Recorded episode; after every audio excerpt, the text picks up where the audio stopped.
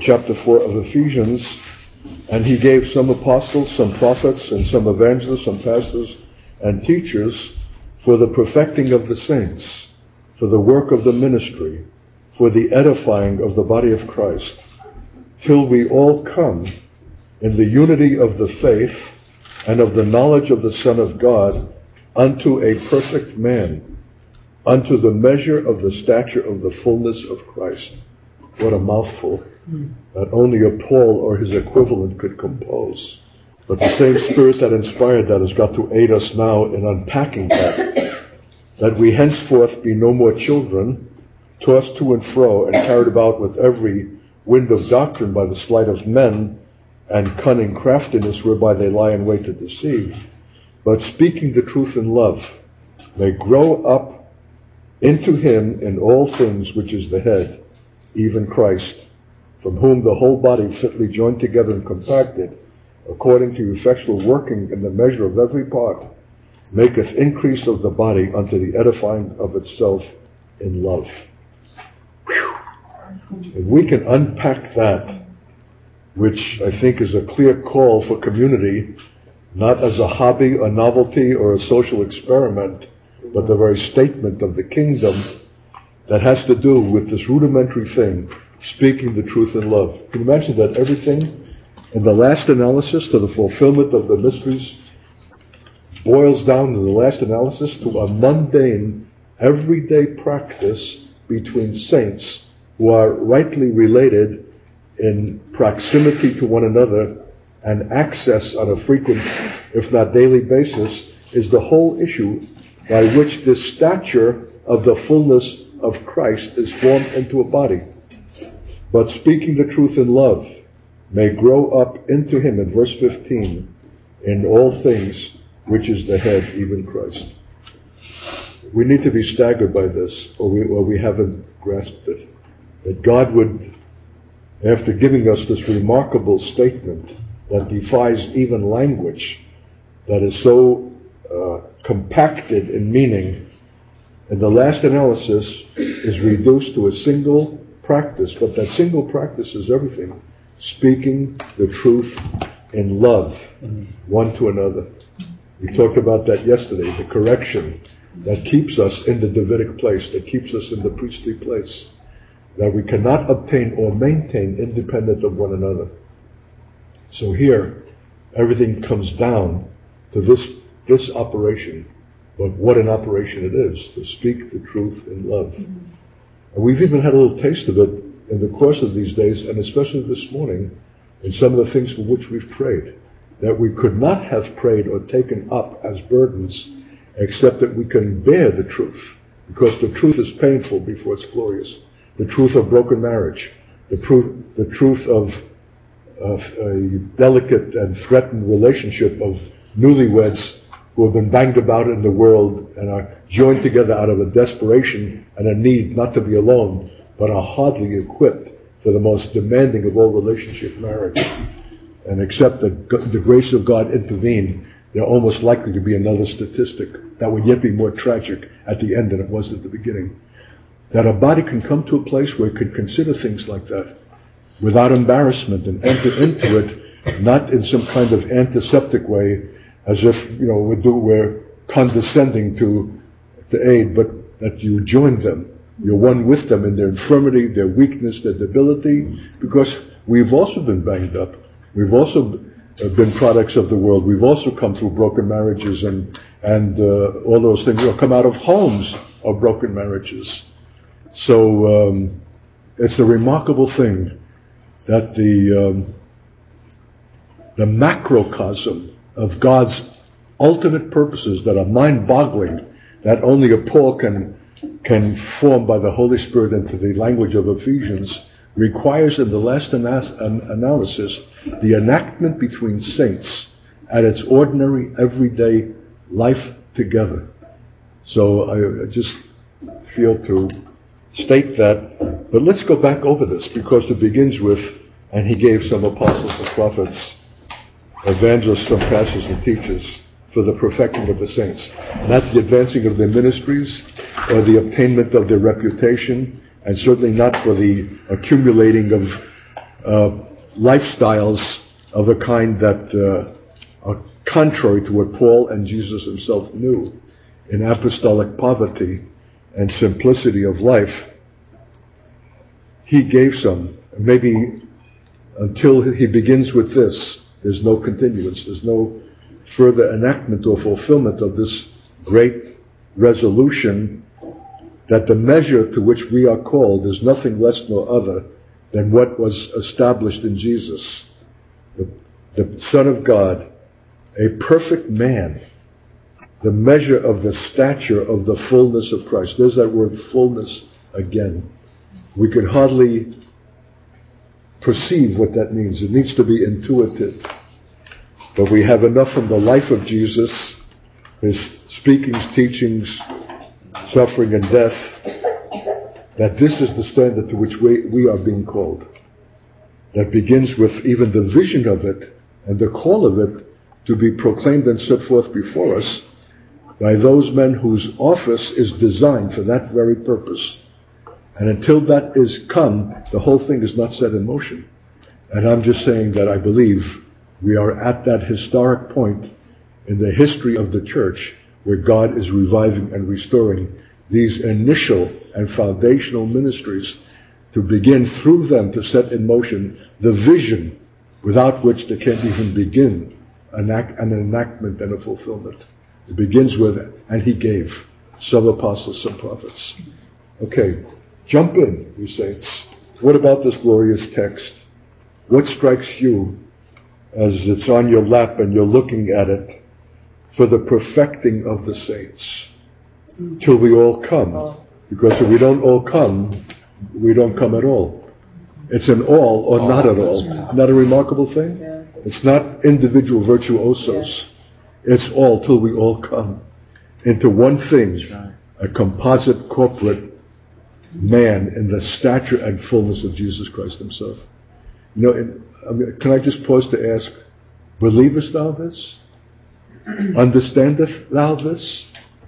Uh, is this a fiction? Is this a little uh, verbiage, a little uh, mystical cloud of fine sounding, lofty words?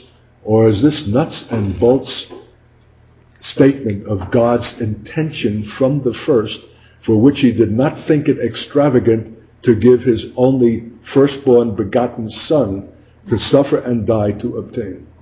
Do you believe this? Do you understand the design of God? Do you, do you see yourself in that design? Can it be obtained without some measure of the same sacrifice, suffering, and even death by which Jesus fulfilled his role in that?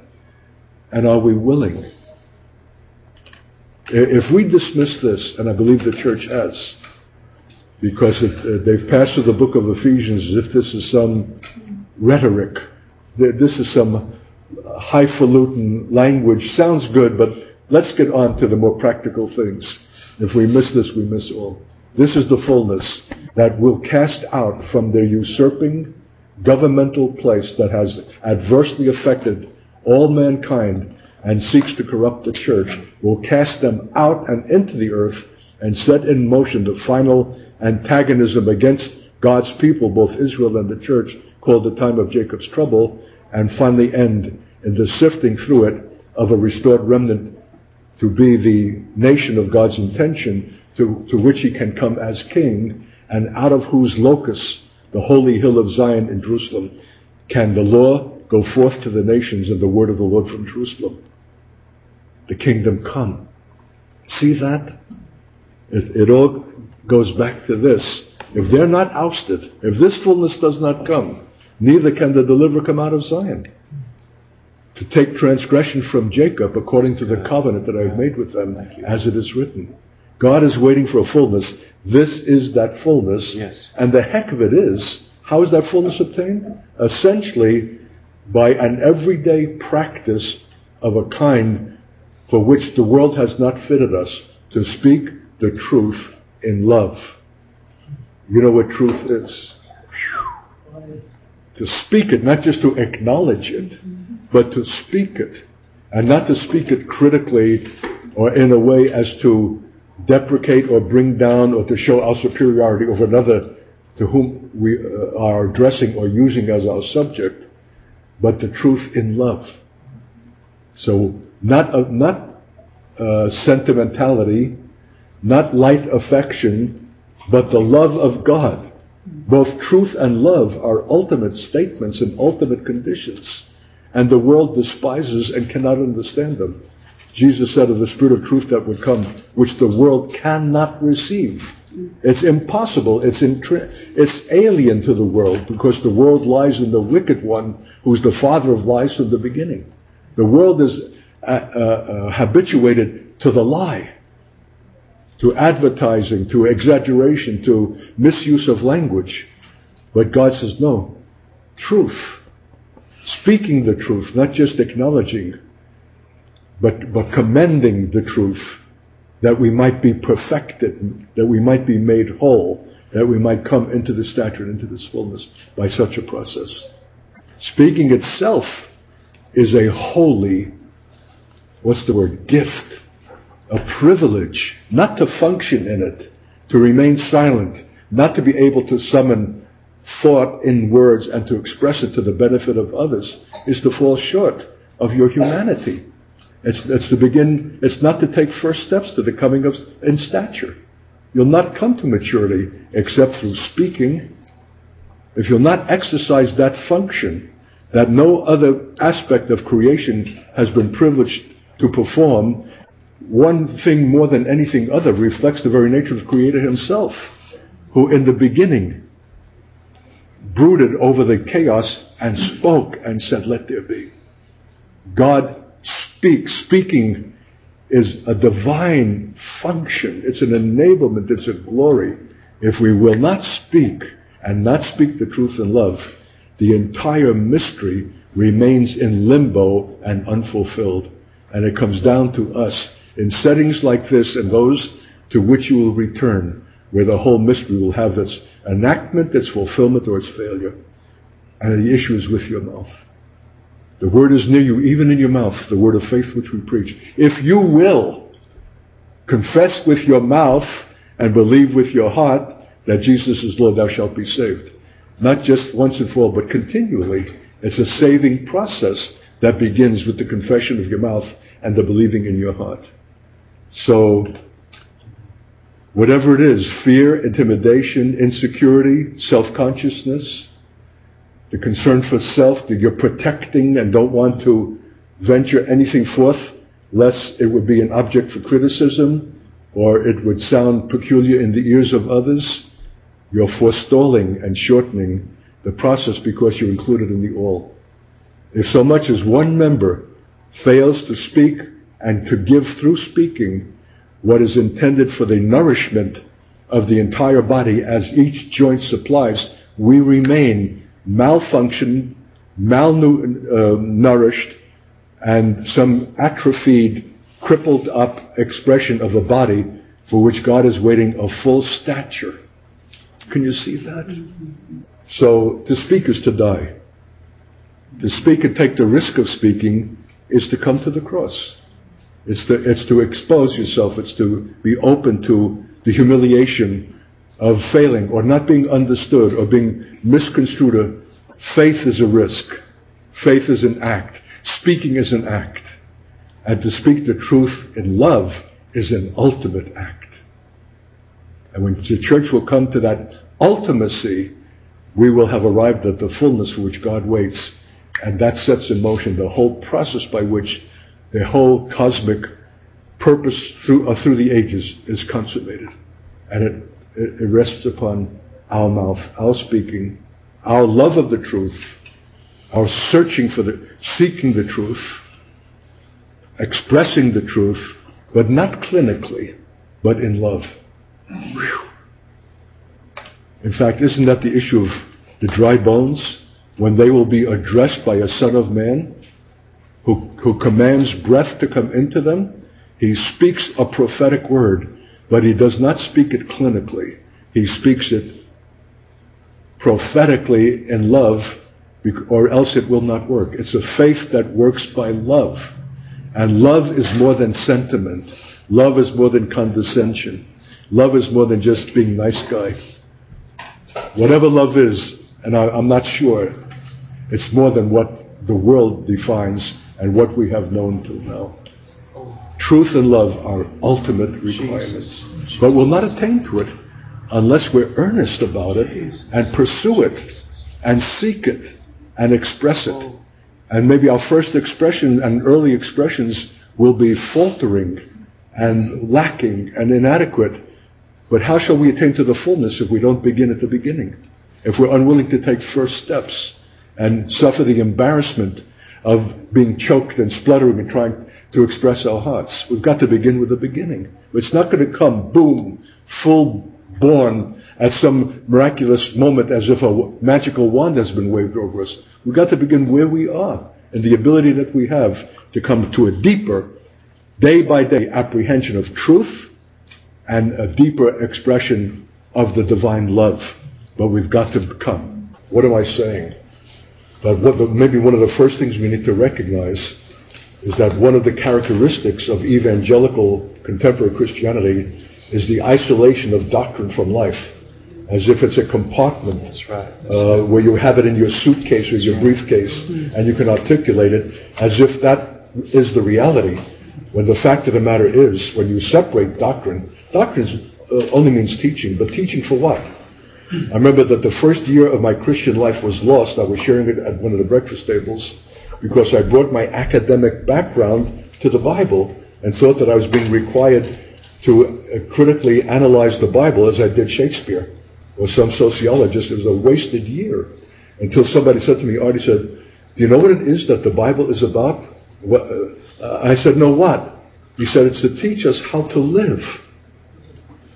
So the speaking the truth in love is not the truth of doctrine per se as some isolated thing that we want to keep clean, but it's the wisdom of God and the substance of counsel given through Scripture and applying to the reality of life together that defeats the powers because it demonstrates another wisdom that can only be demonstrated corporately or not at all. See what I mean? Like love and faith and truth sincerity, compassion, mercy, patience. These, this is the wisdom of God, the willingness to suffer, the willingness to be misunderstood, the willingness to bear humiliation, even shame. This, this is the wisdom. This whole great mystery is not for the super elite, but for babes, for the weak, for the lame. It's the lame who take the prey. Mm-hmm. We need to understand the context of this whole great cosmic drama is a conflict between wisdoms between moral systems of powers of darkness who stress power, prestige, fame, lust, uh, intimidation, threat, and that's how control has come over nations and their manipulation. That's what Nazism was when the powers of darkness took over the apparatus of state and set in motion a particular wisdom through the conduct of a nation whose first task was the annihilation of Jews and its last task right to the last moment of its being. It's an, a wisdom that hates God's people. So what is the wisdom of God?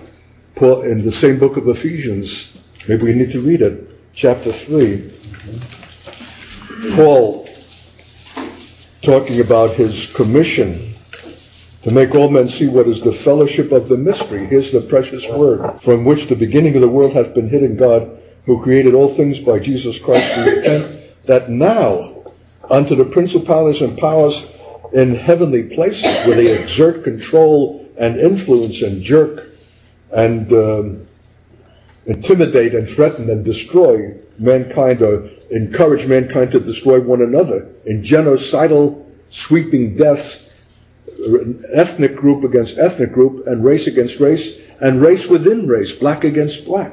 That's the wisdom of these powers that might that something might be made known by the church, the manifold wisdom of God, according to the eternal purpose which He purposed in Christ Jesus our Lord. There's a contest, a conflict of an ultimate kind as to what shall prevail over creation that shall guide men in their living.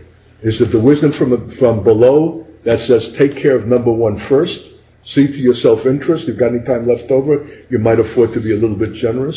But if you'll not take care of yourself, who will? It's predicated on selfishness. self-interest, self itself, and, and will use intimidation, threat, or ambition or lust so as to con- control and influence men to misspend their lives and ultimately to distort, if not destroy, the image of God who made them. As against that wisdom is the wisdom of God that can only be made manifest through the church and in love and growing up together, together, together. that we might all uh, come into the fullness and stature. Amen. And we, as we said before the break, great grace was upon them all. Amen. It's a great grace that God holds to Himself and will not lightly dispense until He finds the condition by which it can be received and not be misused. Namely, that a diverse body made up of Jews and Gentiles, male and female, age and gender gaps, the very things that the powers of the air exploit to separate children from their own parents, who will kill them in their sleep if they can't get the car keys. God wants to establish His wisdom, His moral way, which He demonstrated in His own earthly life by walking the path of humiliation, suffering, rejection, and death. And not answering in kind at the ultimate moment of provocation, hanging on the cross in the anguish of body and soul to hear the taunts of his own people, come down and we will believe you. And bearing that and not railing against them who railed against him.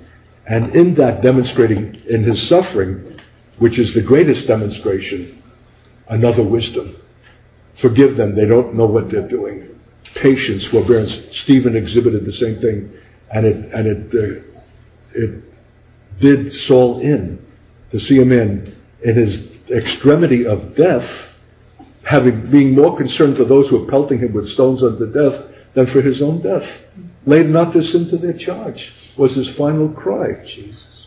This is another wisdom. It's contrary to the wisdom of this world. And with that wisdom shall have defeated the other wisdom, the end will have come. Mm-hmm. The powers of the air have got to be cast out because how shall they continue? They were disarmed at the cross and made it a public demonstration, but they still continue to function through intimidation, through threat, through playing upon fear and, and lust and, and inducement and enticement and seduction.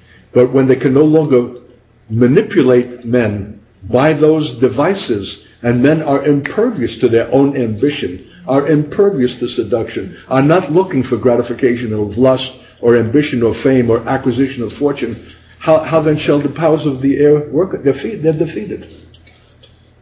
Because there has been raised up in the earth communities of men and women, Jew and Gentile, diverse in age and background, who are living by another wisdom. Not, not a wisdom of mentality, but in practice. And the very evidence of it defeats the powers. to me. It's to make manifest the manifold wisdom of God, not just to subscribe to it, to demonstrate it, that can only be demonstrated corporately or not at all. How, how is a single individual to demonstrate patience? What, patience with himself? Love for himself? It can only come out in the intensity of relationship one with another, all the more profoundly if the one and other are different from yourself. Black and white, Jew and Gentile, male and female, younger and older. It's in the diversity of everything that would be more likely to reflect the powers and wisdom of darkness that when the wisdom of God can be demonstrated in that diversity. And that's exactly what happened at Antioch. When he found them ministering unto the Lord in worship, he said, Separate unto me Saul and Barnabas for the work unto I have called them. What was God waiting for? Why, why, that, why did that call come at Antioch and not at Jerusalem?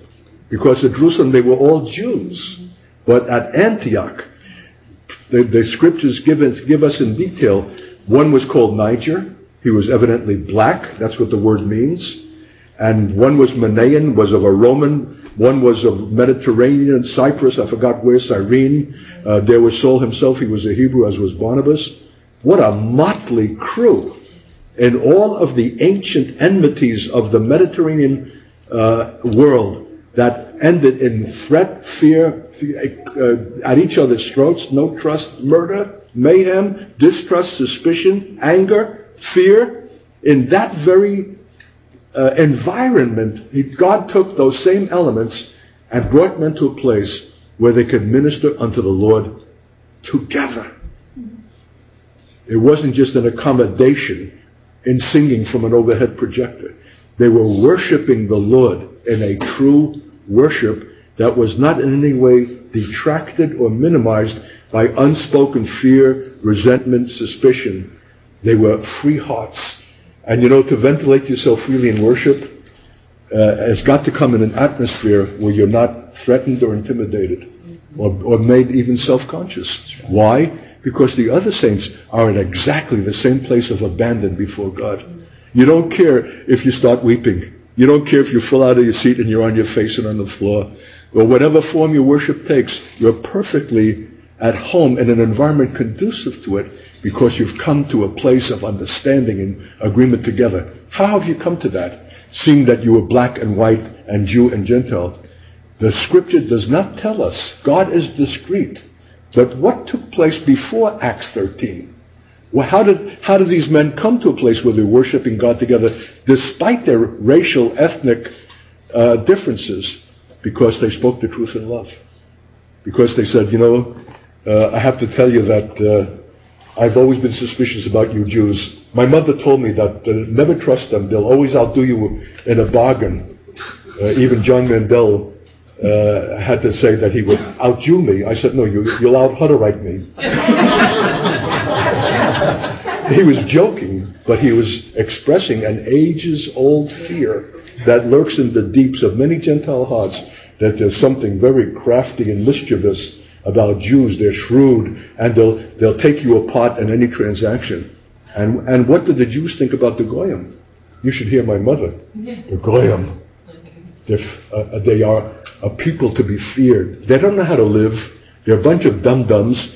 They get their money and they spend it right away, or they gamble it away, or they drink it away. They don't know how to save.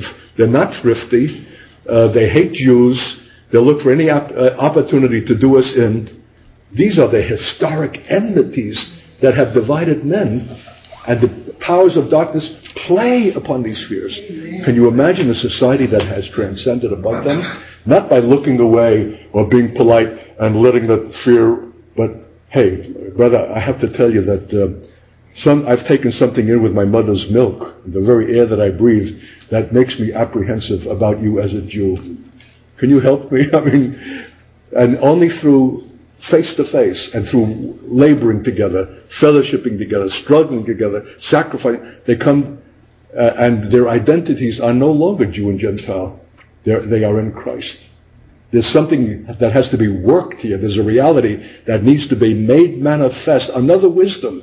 And when it is obtained, those powers are displaced, never to rise again. For how shall they manipulate? They found a people who, cannot be seduced, tempted, or threatened or intimidated. They've broken through into another wisdom, another reality, which will be the transcendent and eternal millennial glory of a kingdom come. The Jew, by nature, by definition, by history, is antithetical. He is a square peg in a round hole. He is the essence of offense to man in his character and his being. To love someone like that, who's not only offensive in his essential makeup, but threatening to our own self-interest, has got to be a statement of another wisdom, another yeah. kind, another attitude, another transcendent way of perceiving the enemy as an object of love. That's what Jesus said is the son. Love thine enemy, and accept your righteousness exceed that of the Pharisees. And here's the test. This Jew, not only now, but especially in the last days, when they'll be uprooted, disfigured, unkempt, in their worst temper, and then love that, and they come ungrateful and demanding and full of complaint about Christianity, which they'll see as the cause of their uh, new Holocaust. How we relate to them then, what kind of face we show them then, is the whole mystery of the age. I'll meet with them in the wilderness of the nations, face to face. Whose face will they see? Some self conscious prig of a Protestant uh, charismatic Christian Zionists who liked them in their best form when they were cute, but now that they stink, literally stink, and are angry and bitter and, uh, and malicious in their spirit and full of antagonism and are ungrateful for you when you're imperiling your, your life and your family to help them and caught doing so, risking your death, and they're ungrateful for that, well, if that's the way they're going to be, then forget it. God says no. Love your enemy. Don't, don't demand and don't expect gratitude. You don't need a payoff. You don't need to be gratified where someone applauds you for being a heroic Gentile. You love them even in that despicable condition because you love them in the unconditional love of God that makes no requirement. And how are you going to come to that with Jews when you've not come to it with your own brothers and sisters in the faith? See what I mean? That's why the church is the laboratory and the workplace and the working out of these elemental things that when this thing comes upon us suddenly, and it will, we have been fitted and prepared for it by the sanctifying work of God in the church. That we can be to them the very face of God, the love of God that does not make requirement and can bear every offense against it and receive it. That's, that's the mystery. So they are the enemies of the gospel for our sake. Remember that? This is the enemy. Their school, their calculated, their nature, their history is all geared together to make them the most formidable opponent to the gospel, to our message.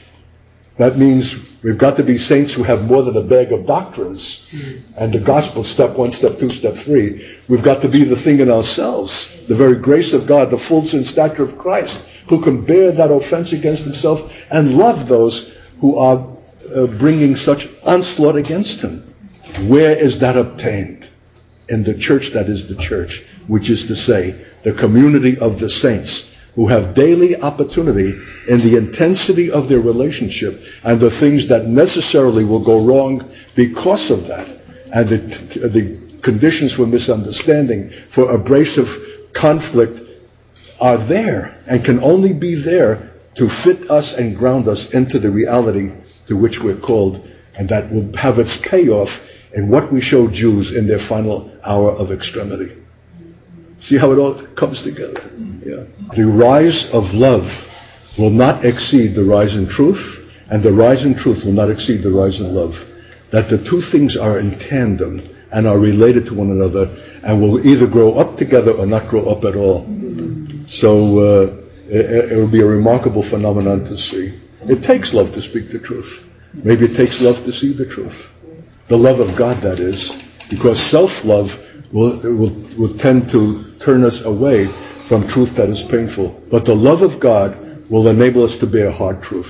And so that will encourage us to bear what we must while we're growing up into the fullness and the stature of Jesus Christ unto a perfect man. See? Otherwise, we'll be overcome.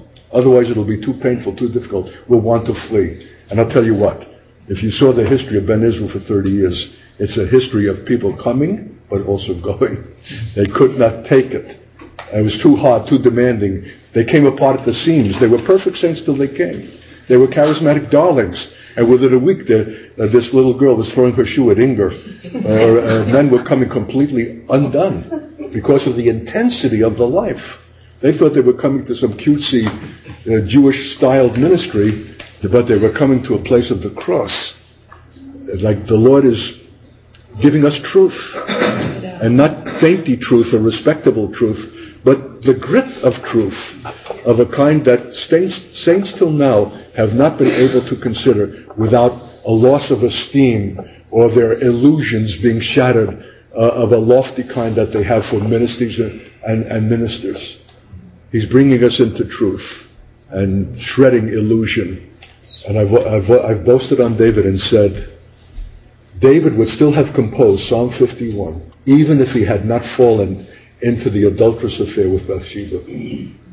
Yes, he wrote it out of the pain and humiliation of, and collapse of that terrible sin that led to murder as well as lying. But I believe that the essence of what a David is, that he can perceive the issue of sin and redemption and God's desire for truth in inmost part without having to come to it through a failed, uh, a collapse in sin because he has a Davidic heart to understand and to appropriate You know who had such a heart? Abel. Abel did not come to blood sacrifice out of remorse or contrition for a failed life. He came to what Cain could not see or provide a sacrifice of blood because he intuited and understood the holiness of God that made that the essential requirement. He was Davidic. Abel was Davidic from the beginning. And what, what God starts in the beginning is that with which he ends. So, and that's why he's been speaking to us. What is Davidic? What is this Davidic kingdom, this, this priestliness? Anything from this text.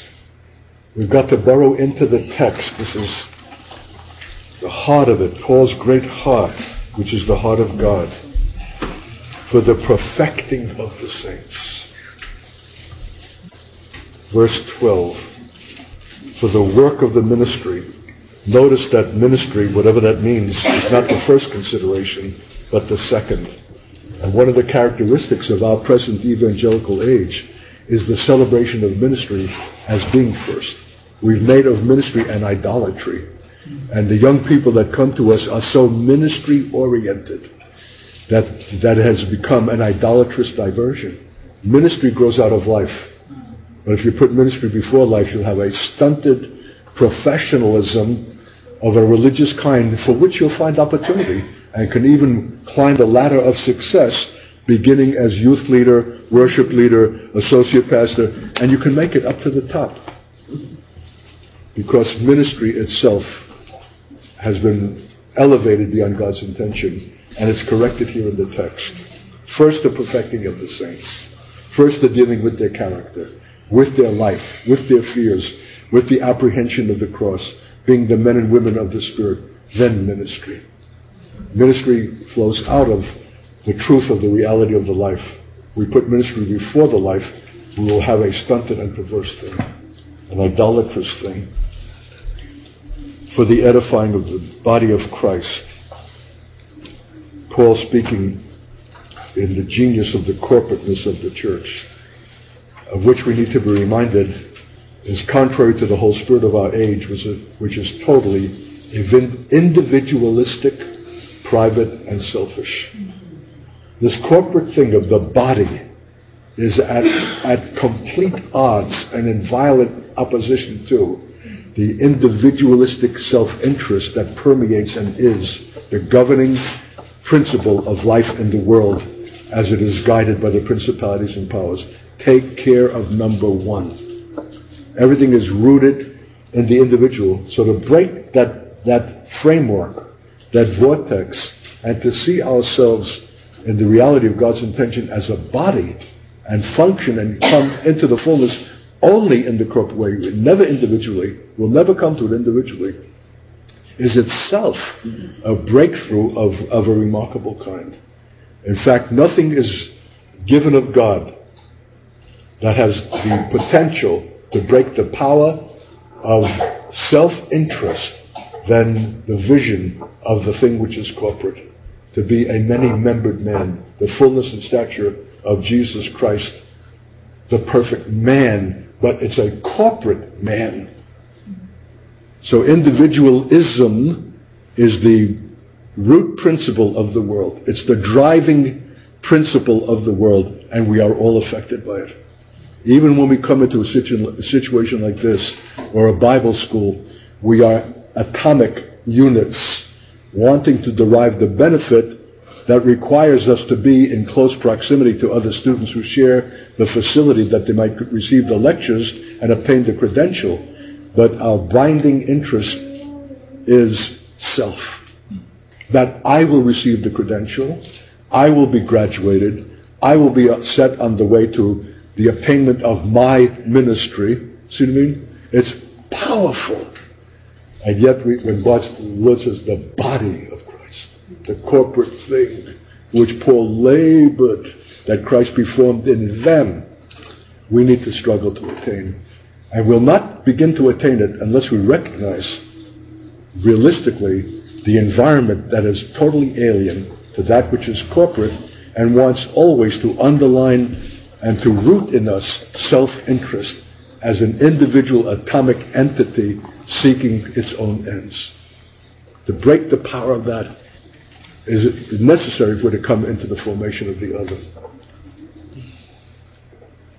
That's what I mean about dwelling on this text. There's not a word here that is in any way haphazard. This was given by the Holy Spirit. This is the statement of God's very heart, the mystery of the faith, the mystery of the church, the intention of God who has given us a template, a model, Jesus himself, in that fullness, that stature, that maturity, that selflessness, that single-eyed devotion to the glory of God the Father is God's template for us. And it's to that to, to which we are to be formed.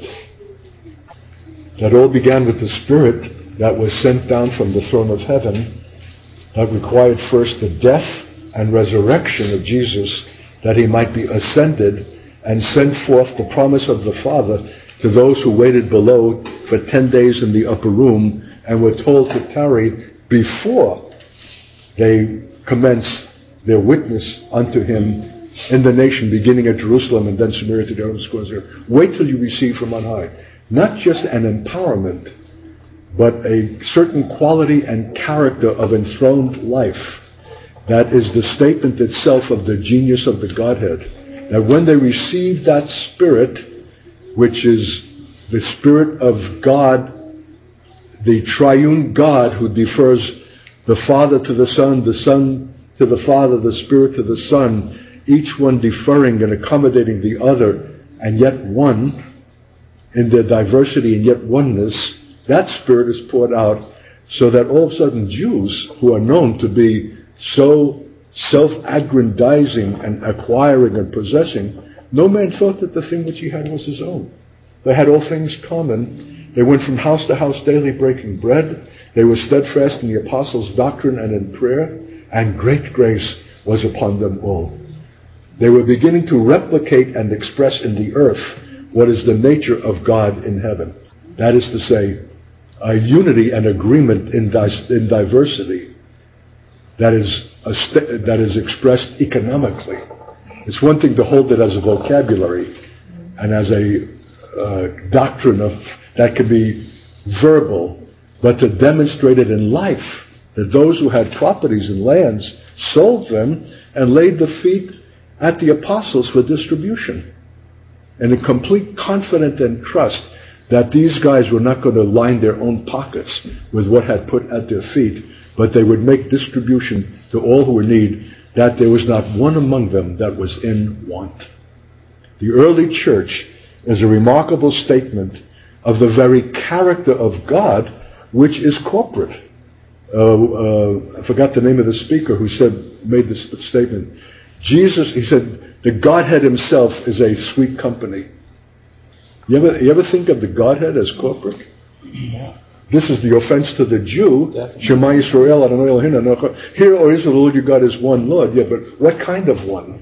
Is it a solitary, unitary one of the kind that we will be because we reflect our concept of God? Or is it a one of a composite kind, made up of diverse but submitted elements who are as much concerned for the other as oneself and defers one to the other. It's also one, but it's another kind of one. It's a kind that reflects the mystery of the Godhead Himself, explicated and demonstrated in the earth by Jews and Gentiles together, and black and white and all the diversity found in God's body have become one. So you can believe that the powers of darkness will do everything to contend against the fulfillment of such mystery as that. They'll play upon fear, they'll play upon suspicion. Gospel, have you heard? Have you seen? that? that, that. How's this guy an elder? You think he's a prophet? What about that? I spoke at the, a convocation a couple of summers ago on the Davidic government, which David describes as a gentle dew uh, settling upon the grass. I mean, he uses such a poetry to show that it's not a heavy-handed, bludgeoning an exercise of authority as the Gentiles.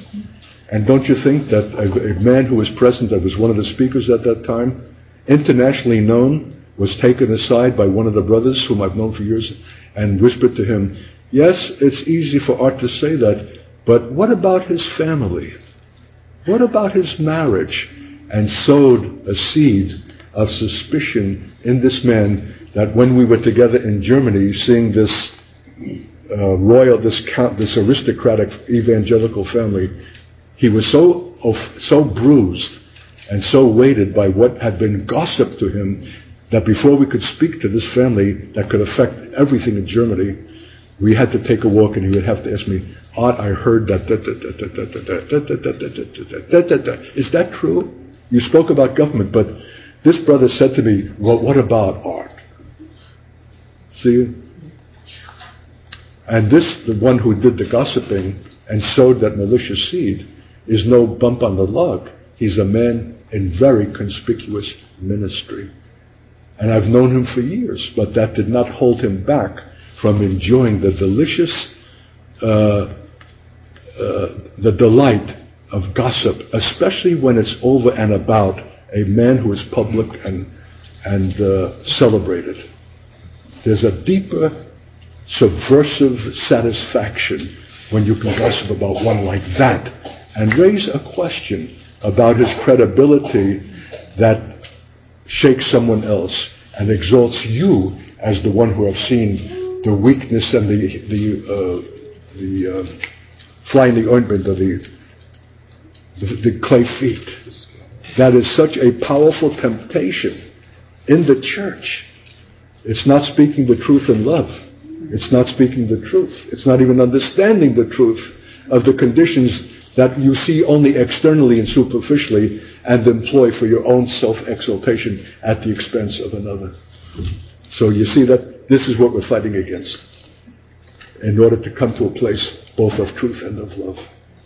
Now what awaits for me is to confront that brother in truth and love and say, how did you take that liberty to poison and corrupt a relationship that had such portent for the work of God in Germany and in the world by sowing the seed of doubt and suspicion.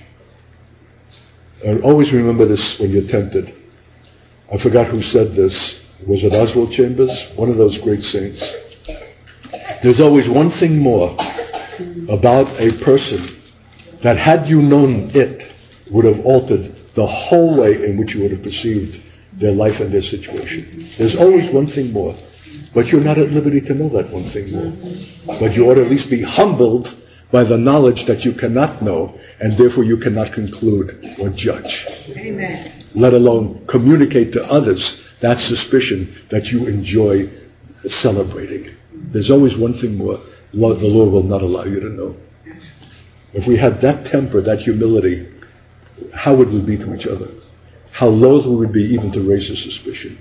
How disposed we would see to, be disposed to see the better thing and that if we are allowed the privilege to see something of need, it's not as a basis for our criticism, our reproach, or our gossip, but for our intercession, for our prayer, for our counsel, and for our help. Until the church comes of age like that, how are we in the stature of Jesus Christ and unto a perfect man? And it's by these very issues that we are brought to that stature. How will we respond when we see a weakness or a defect, especially in a leader? I, I wish I could I had a dollar or for every instance in which some guy has come here and thinks that he's the appointed deliverer of Ben Israel and that he has perceived and discerned what no one else has been able to see and he's going to identify it and even change it. And the guy's been here only two weeks. Amen. I said, you dear man, you ought to keep your mouth shut for at least the first six months. You have no right to evaluate, let alone to think you're bringing solution. We have had to put up with that. And I can't, it's more than just indignity. It just, it, it, you want to spit your guts out. Again, Lord, another self-assumed Savior. How long, Lord, do, must we suffer this and be the object of these self-appointed ones? But you know we suffer it. You know why? Because how will they come to maturity unless they act out these uh, these adolescent things? That same guy who was here two weeks and subsequently left, and we never shut him up. He was free to circulate that kind of poison throughout the entire community, trusting God to watch over what he has birthed here. And subsequently went to, I want to say where you may identify him, with, wife, with Youth with Mission, and split with his own wife. Their own marriage suffered a brokenness and near divorce. Because what you have, by what means you will judge another, you will be meted out to you. Maybe not the least of David's condition is because of his superior peacock arrogance in the evaluation of the marriage of his father and mother, to which he thought himself superior and is now acting in a lesser way than, than he's ever found to criticize in me. And he'll never be healed from it until he acknowledges that. So I, this couple has gone through something, and the last time I saw them, they were doing the cooking at a fellowship where I was the speaker. And they were full of apology. I didn't come to dinner one night. I, I was seeking the Lord. They, he brought me my dinner in a plate wrapped with cellophane in loving condescension.